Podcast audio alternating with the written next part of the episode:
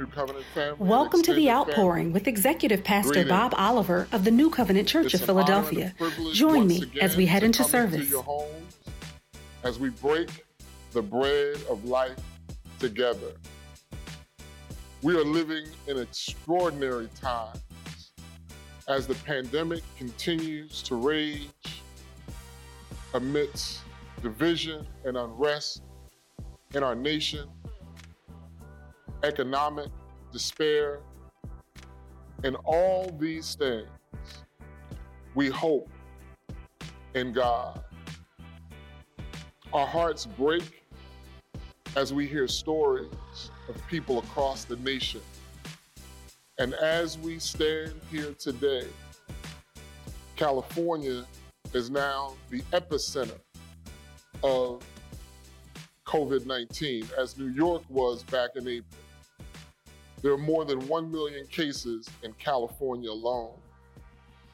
But the hardship that families are experiencing ought to cause the church to come together in prayer and stand as Moses and Aaron did between the living and the dead to cry out to God.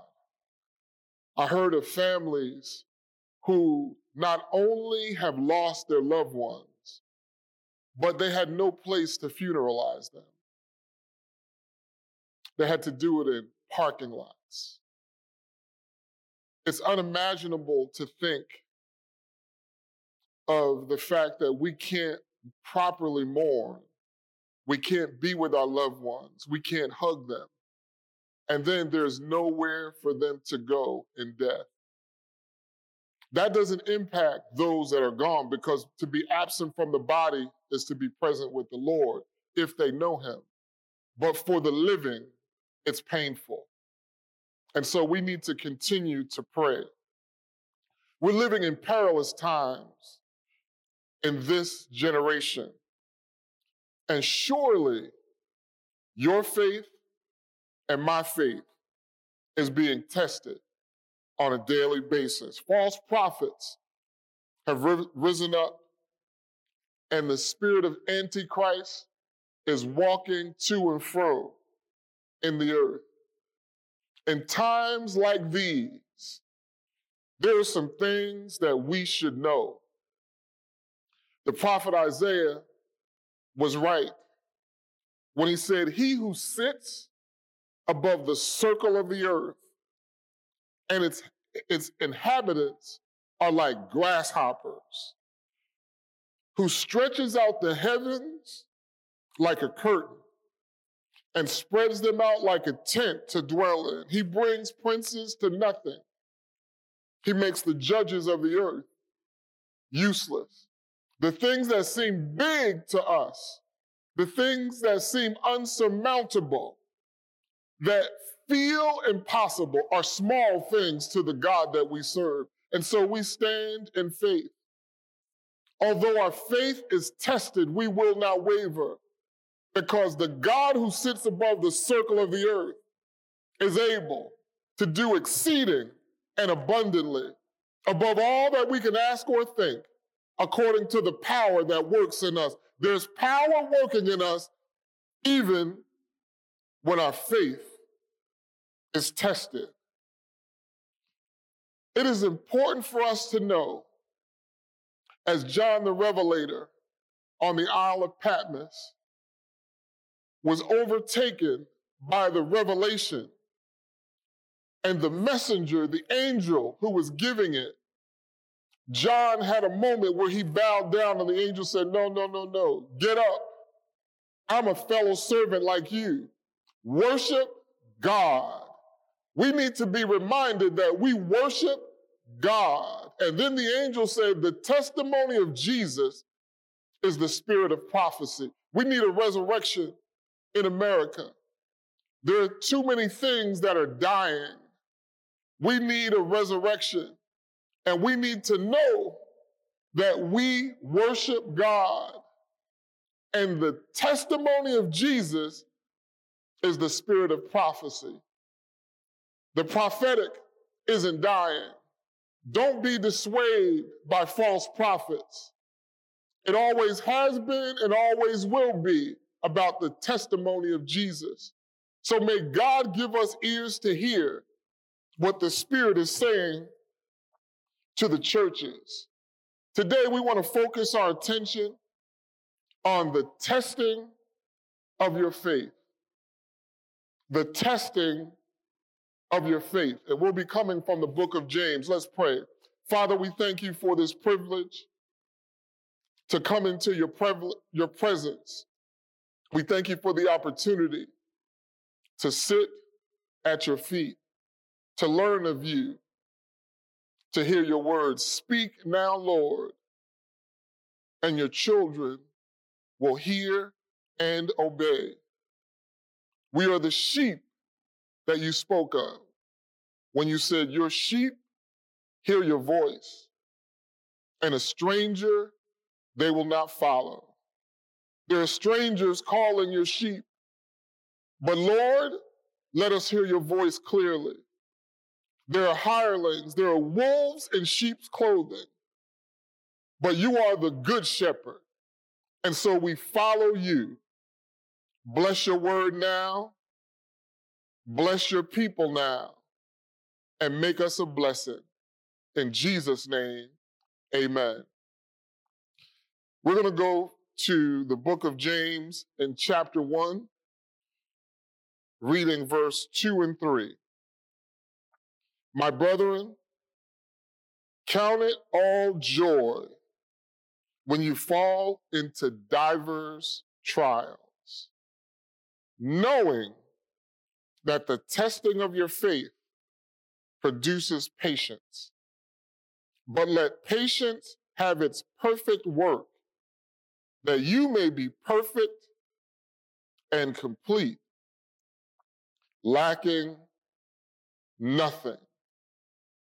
James encourages us to count it all joy when we fall into various trials. Trials are not joyful events. But James said you ought to count it all joy because there's something working in you. When your faith is being tested, he says this knowing there's some things that we believe, but there's some things we need to know. Knowing that the testing of your faith produces patience.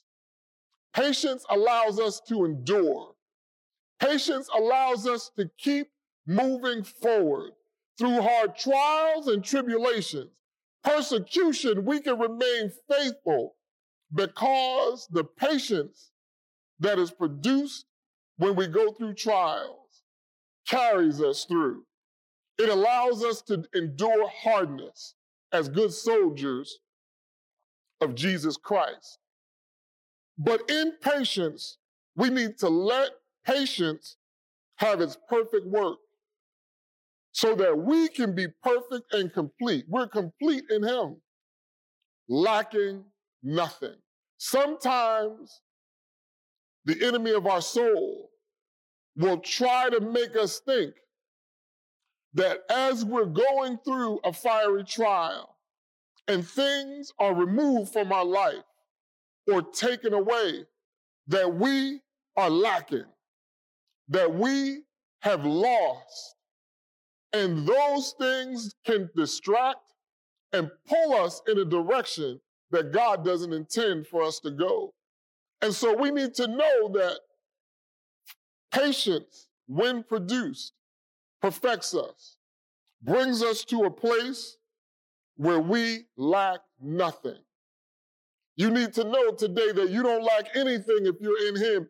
Everything you need that pertains to life and godliness, He's given it to you by His divine nature. You've heard of the patience of Job and the fierce testing of his faith. But the question is I wonder if Job, while he was going through the various trials, knew the thoughts that God had towards him. I wonder if you, as you're going through trials, as you're being tested, as your faith is being perfected, do you know the thoughts that God has towards you? Or do your circumstance, circumstances dictate what you perceive God thinks towards you? I remember some years ago, a person was having some serious health challenges here at New Covenant. And they approached me. I was an associate pastor at the time and asked a question What have I done for God to treat me this way? What have I done for God to treat me this way? And it was clear that the perspective was all these things that I'm going through, God has brought them on me in order to judge me for my past.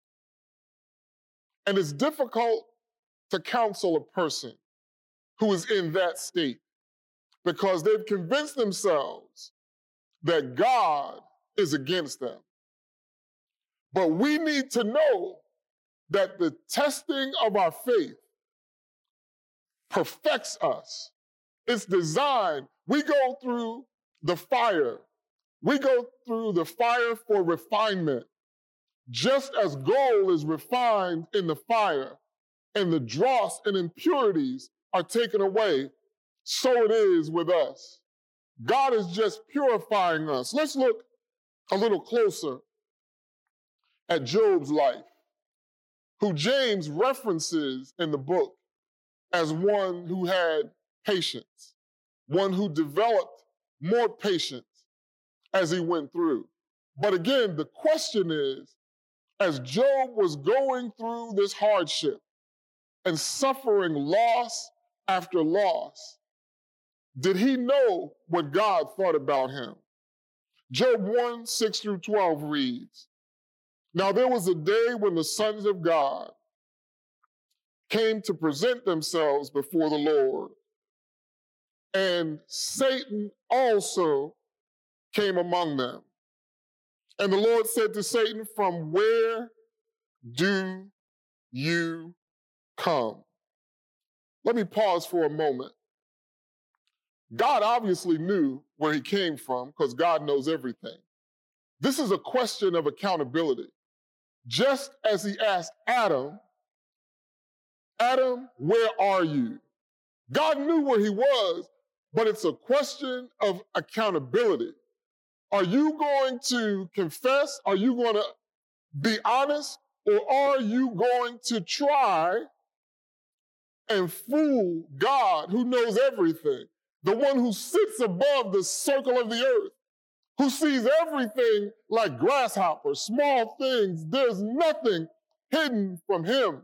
And so all of creation has to answer to God, whether they're angel or human. He asked the question of accountability to Adam, the first man, and he asked it to Satan. So Satan answered the Lord and said, From going to and fro on the earth, and from walking back and forth on it. Then the Lord said to Satan, Have you considered my servant Job? That there is none like him on the earth a blameless and upright man, one who fears God and shuns evil. So Satan answered the Lord and said, Does Job fear God for nothing? Have you not made a hedge around him, around his household, and around all that he has on every side? You have blessed the work of his hands, and his possessions have increased in the land. But now, stretch out your hand and touch all that he has, and he will surely curse you to your face. And the Lord said to Satan, Behold, all that he has is in your power. Only do not lay a hand on his person. So Satan went from the presence of the Lord. As we look at this conversation, when God asked Satan the question of accountability, where have you been? And he told him, I've been going back and forth in the earth. From where do you come? I'm coming from the earth. He walks about like a roaring lion, seeking whom he may devour. And as the sons of God were in the presence of God, he showed up. He's the accuser of the brethren. And no doubt his ears perked up when God spoke of Job in, a, in such a manner that he said, There's nobody like him in the earth. He's blameless. This is my servant, and Job will be faithful unto death. There's none like him. Imagine if Job only knew that God testified of him like that, that God thought of him in such special terms. And so the enemy right away went to work. God, you, the reason he acts like that towards you is because you blessed him. See, in the mind of the enemy, when people are blessed, they only honor God because of the blessing. That's why you got to know that the testing of your faith and the fiery trials are coming to perfect you. God doesn't want us attached to things. He wants us attached to Him. God doesn't want us loving the world. He wants us loving Him. God doesn't want us to be focused on worshiping anything other than Him. Our God is jealous and He's pleased when He finds someone like Job that I can give him things, but the things don't have Job. Job has things, but the things don't have Job. Job has possessions, but the possessions don't possess Job. Job is blessed, but he blesses God. He realizes that what he has comes from the hand of God. Job said, The cause that I knew not, I sought it out. Job sought to bless the widows and the children because he realized that it was God that had given him all that he had. And even though he was the richest man in the East, he humbled himself and he always imparted unto others because he was not attached to things. He was attached to the God who was able to do anything. He was attached to the God to whom all blessings flow from him. Every good and every perfect gift comes down from the Father of lights. And so the argument that the enemy had before God about Job was that he fears you for nothing. You built a hedge around him. Everything he had, his household, everything around him, you've hedged him in on every side. For those of you who God has hedged in, when moments come when it feels like your hedge of protection is gone, don't fret. Don't be afraid. Know this that the testing of your faith has come to per- perfect you, it hasn't come to bring you down. When the enemy comes in like a flood, the Spirit of the Lord will lift up a standard against him. And so Job is now about to experience the lifting of the hand of God and the putting on of the hand of the enemy. Satan asked God to stretch out his hand and touch him. You can see in the text that the Lord didn't do that. He told Satan, All that he has is in your power. It's in your power, but don't touch his body. So the enemy went to work. And a servant of Job came and told him that the Chaldeans had come and raided the place. And some of the servants were dead, and his property was on fire. And while that servant was yet speaking, another servant came. They came and they took the camels, and more servants have died. And while that servant was speaking, they said, Oh Lord, your children were in the house having a feast, and the house burned down, and all 10 of your children are gone. He started on the periphery with his property and those, his employees, his servants. Then he went a little deeper more servants, more property. Take away your livestock that produces income and provides sustenance for your family. And then he touched his children. I'm talking about Job's seven daughters and three sons, who Job every day would get up and sacrifice for because he thought perhaps my children might sin against God. I've got to cover them. He was the kind of father who covered his children every day in prayer. And the tedious nature of a sacrifice for all 10 of them every day, it took work. He had to rise early. He had to focus on God. He wanted to, cut, he covered his children. Can you imagine what he thought when that day he covered his children, but they were killed? What does that do to your faith? When you believe God and you're covering, you're doing all that you know to do, and this happens. At that point, Job fell to the ground. He ripped his clothes and threw dust on himself. And he said, The Lord gives and the Lord takes away. Blessed be the name of the Lord. And the Bible says in all this, Job didn't curse God because Job was grateful for the things that God gave him, but he never put anything above God.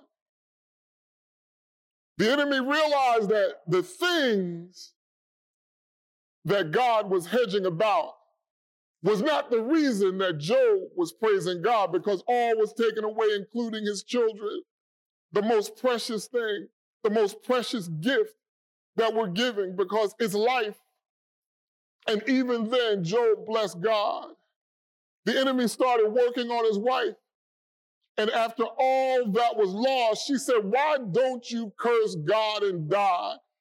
Those words are meaningful because the very thing that the devil was trying to get Job to do, his wife spoke it in his hearing. Sometimes when we're being tried, those who are closest to us, those who we expect to support and uphold us, unbeknownst to them, can be a messenger of Satan. If she was married to Job, although it doesn't tell us a lot about her, I've got to believe she was devout. Watching her husband every day get up covering the children, watching him do what he did for widows and children, watching his purity when he said, I made a covenant with my eyes not to look on a virgin in lust. He wouldn't even look in that direction. His wife knew that he was a godly man, that he was a man of God, that he loved God, and she asked him to curse that very God. Why would she do that? Obviously, those things mattered to her more than they mattered to Job. And when all of that is lost, she's like, What is this all about? You should just curse God and die. I can imagine the heartbreak that Job felt because she, in effect, with those words, were putting the things above her husband in their marriage, in their relationship. No doubt she was hurt too because she lost all that she had, they had together, and she lost her children. But in times like that, you ought to come closer together, not further apart. And Job looked her in the eye and said, You sound like a foolish woman. You sound like a foolish woman. Can the, God is the one who gives, gives. He has the right to take away. I'm going to bless God. You might tell me, advise me to curse him, but you need to be sure and very sure that I'm going to bless God. I'm going to bless the Lord at all times. His praises shall continually be in my mouth.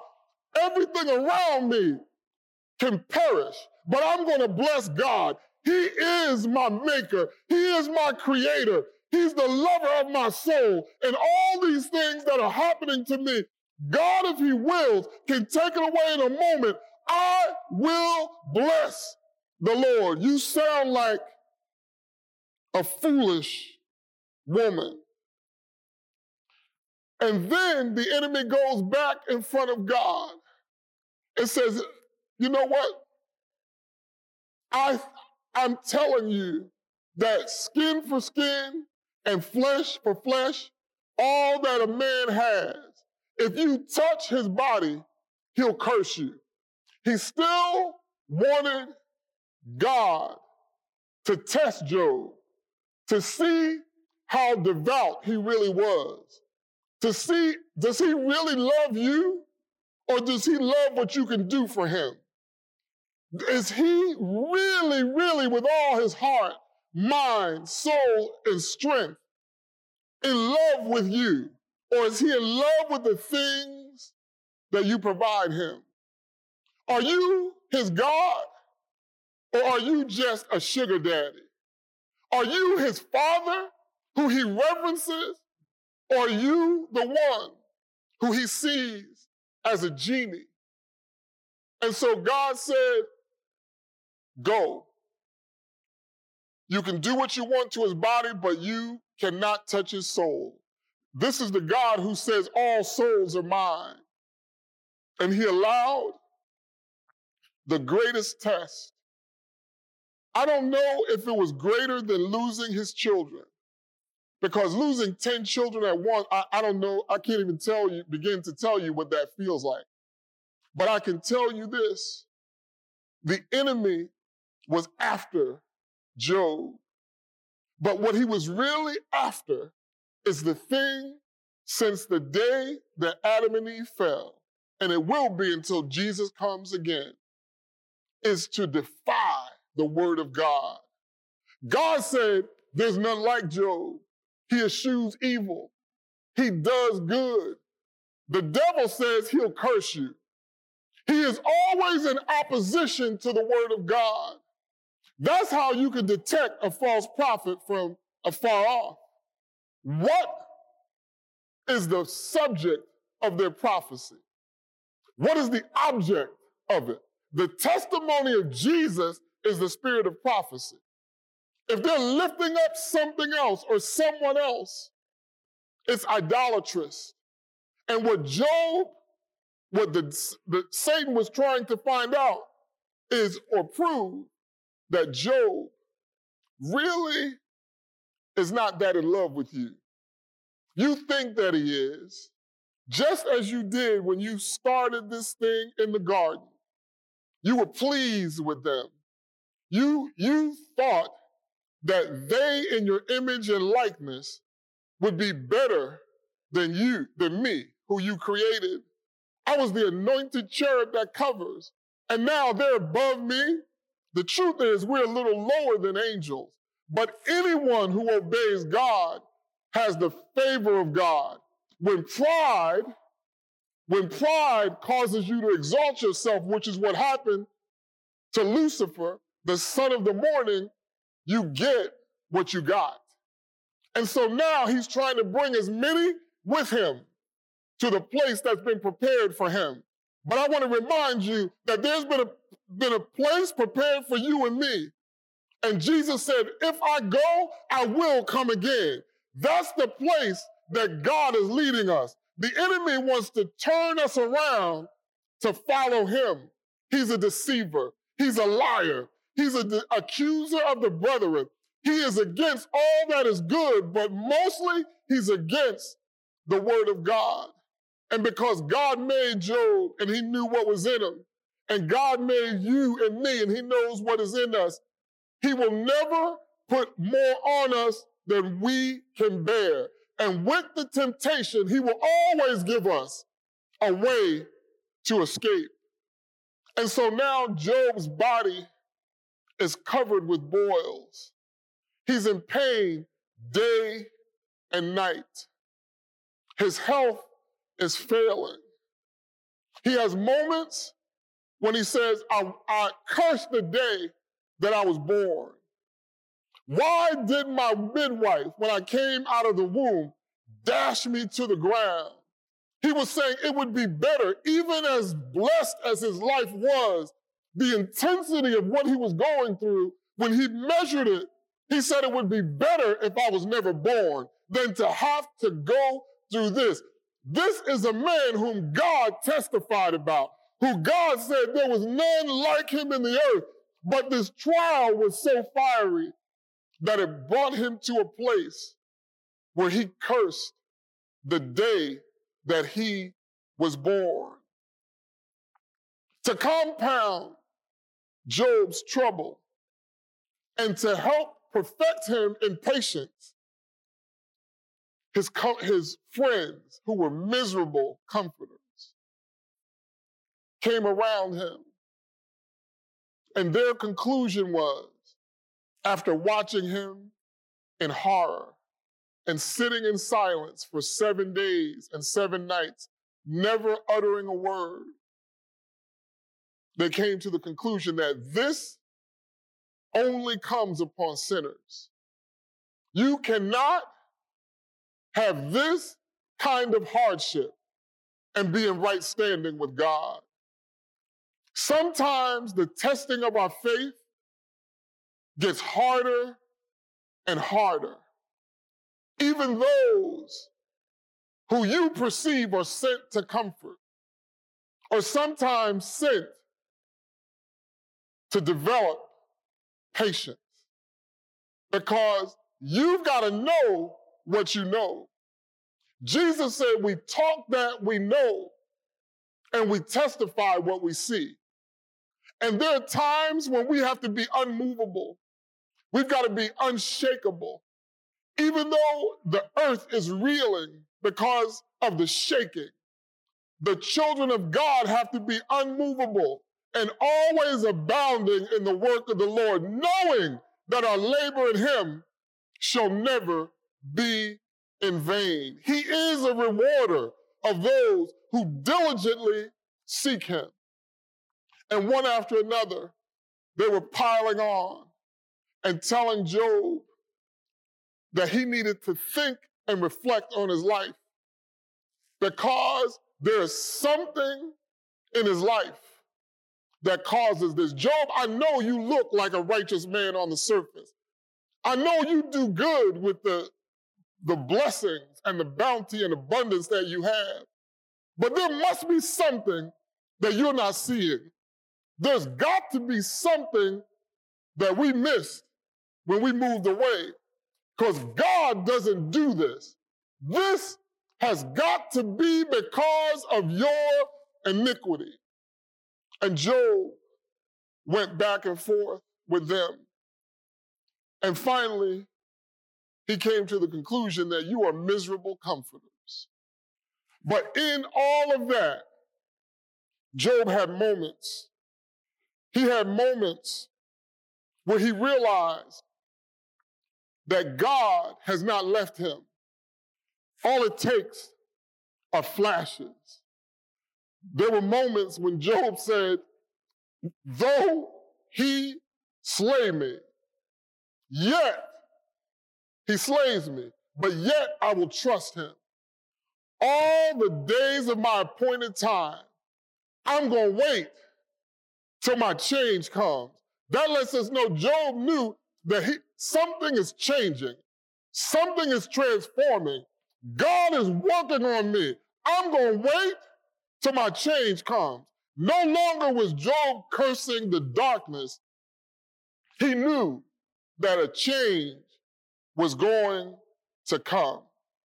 And he realized that when he has tried me, some translations say, when he has tested me, I shall come forth as pure gold. In Job 19, 25 and 27, he says this this way For I know See, there's some, some things we need to know. For I know that my Redeemer lives, and he shall stand at the last on the earth. And after my skin is destroyed, this I know that in my flesh I shall see God, whom I shall see for myself, and my eyes shall behold, and not another. How my heart yearns within me. Job had a vision of the resurrection. When there is something that is about to die, God will spring forth a vision of life. Job realized that I'm in a bad place, but I know something. I know that my Redeemer lives. So it doesn't matter what happens to my flesh. My Redeemer lives. And the day will come where I'm going to see him with my eyes.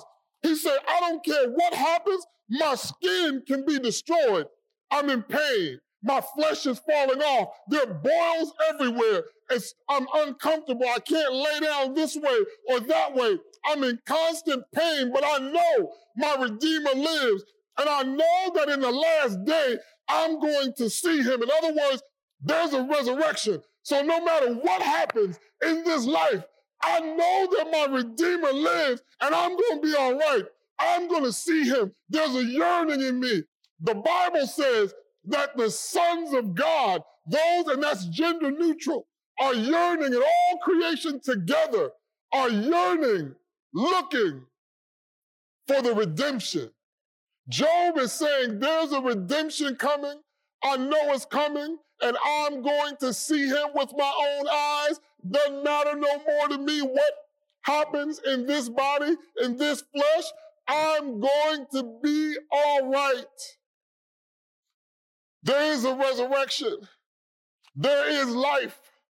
And in that, in speaking and encouraging himself, he was overcoming the wicked one. He was overcoming the enemy.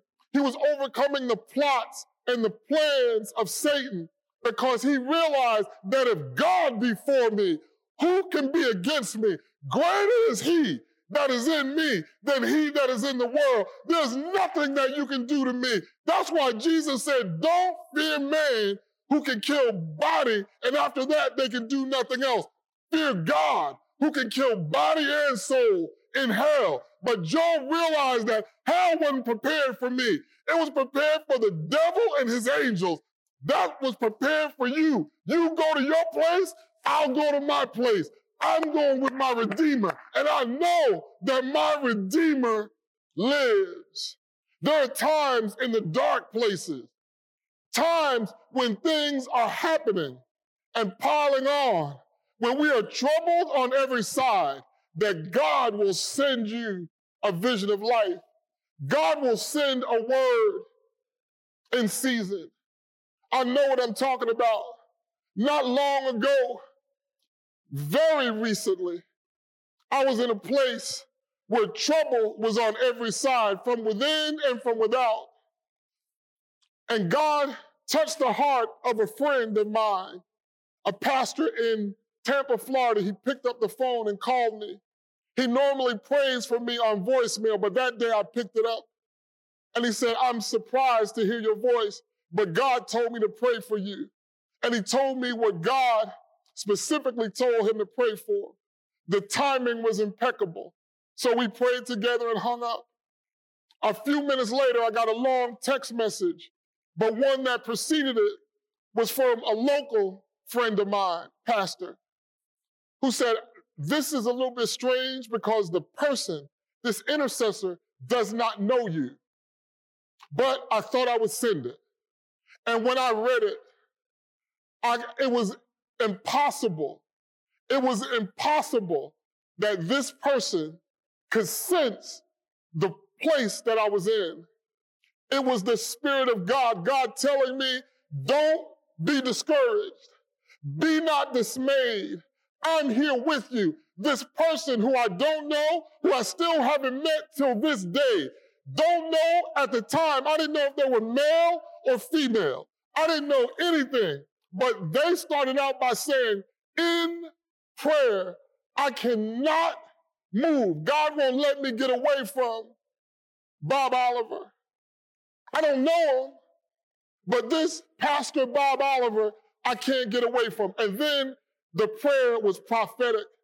The prayer was seeing into the things that were all around. And that encouraged me so much. I can run for 10 years on that alone because God was saying, there's nothing in your life that's going on that I'm not aware of. There's nothing that can happen to you that I don't allow. And you need to know that in the end, I've got you. There's a purpose for this. The purpose was clear. And there are some things that we have to go to, through in order to be prepared for the work that God has for us. We've got to be, if you're going to be a warrior, you got to train. You got to know how to fight. You got to learn how to endure. You got to learn how to take punches. You got to learn how to roll with the punches. You got to learn how to go through. That is the will of God concerning his people. God brings us to a place where he has made ready a people that are ready for greater works. And sometimes trouble is going to be on every other, every side. But you need to know that the trying of your faith makes you perfect, makes you complete, brings you into the place where you can be a vessel of honor, where you can do the will of God and it be not grievous, where you can go through trials and count it all joy. That doesn't make sense intellectually, but in the spirit, God will fortify you so that you can endure, you can go through with joy. He'll pour out the oil of joy on your circumstances. He'll give you beauty for ashes. He'll give you the garment of praise. When you feel like you can't take another step, He'll put a praise in your spirit. He'll lift you up to a place. You'll hear the voice of God saying, Come up higher. God is bringing us into a place where even though things are perilous, there's trouble on every side. God's got a plan. He's gathering his people. As things are being scattered, he's gathering his people. Don't worry about the scattering. The scattering is God's process of separating the wheat from the tare. Those who are children of light from those who sit in darkness. God is saying to his people, some you need to have compassion on because they are lost. They don't know where they're going. And then others pull them out of the fire, hating their garments that are spotted. I just want you to know today that the testing of your faith is to perfect you is to complete you, to bring you to a place that God has foreordained for you. David said it well in Psalm 34 and 19. He said, Many are the afflictions of the righteous, but the Lord delivers them out of them all. I want you to know I don't care how many things are coming against you. I don't care how high they're stacked up. And I don't care about the rate that they're piling up. Just like Job, God's thoughts towards you are good and they're not evil. God has a future and an expected end for you. We are to hope in God as we keep the faith. Many are the afflictions of the righteous. It has nothing to do with unrighteousness. And don't listen to those people who tell you that what's coming on you is because of your past or because of something you've done. The Bible says many are the afflictions of the righteous. Job sacrificed every day for his children, and still his heart was broken. He did the right thing as a steward with the things that he had, but he still suffered loss. And if those of us who name the name of Christ have departed from iniquity, that doesn't mean that affliction stopped. In the world, we're going to have tribulation. But be of good cheer because Jesus has overcome the world. And because we're in Him, we're overcomers. We're more than conquerors through Him that loved us. And I want you to know that the Lord will deliver you out of every fiery trial. He will deliver you out of everything that touches your body. God says, don't be discouraged. Don't be dismayed. He's near you. He's so close that he's carrying you. He's carrying you like the man who had the palsy and his four friends carried him, carried him in the presence of Jesus, and he left walking. Carry. God has carriers that'll carry you into his presence, not miserable comforters who will compound your pain. It's time out for miserable comforters. God raise up carriers who will carry the people, the righteous, who are afflicted, into the presence of the one who's able to deliver them out of them all, to the one who's able to keep that which we commit unto him against that day. And so right now we commit to you, Lord, all that we are, all that we have. We want to be so in love with you that we cannot be separated from you. We know that you can't be separated from us. What can separate us from the love of God? Neither life nor death, angels or principalities, famine or sword. Nothing can separate us, nakedness or peril. In all these things, we are more than conquerors through him who loved us. We just have to know that the trying of our faith comes to perfect us. And that all in all these things, it's only a test. It's only a test. May we have the faith of the Canaanite woman who passed the test. And Jesus said of her, Oh, woman, great is your faith. God from heaven testified of Job. And as after Job went through, those miserable comforters found deliverance only when Job prayed for them. There are people in your life who've been deceived, unbeknownst to them. Their comfort has added grief. But God wants you to pray for them. Job told, God told Job's friend, My servant Job will pray for you. And when that happened, they were released when that happened. But here's what I don't want you to miss everything that Job lost his cattle, his sheep, his oxen, his camels were all doubled. Double. He gave him double for his trouble. The only thing that wasn't double, that was one for one, was his children. God gave him seven daughters and three sons, just as he had lost. And I believe the word that God was communicating to every generation who would read that word is that when one transitions from death to life, because there is a Redeemer, and if they're found in Him, they're not lost. They're not lost. They're in His presence.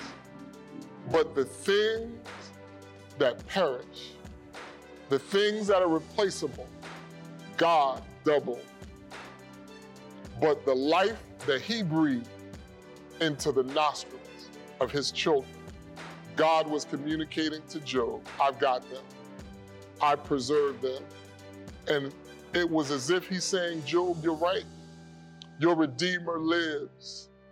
And your Redeemer was your children's Redeemer.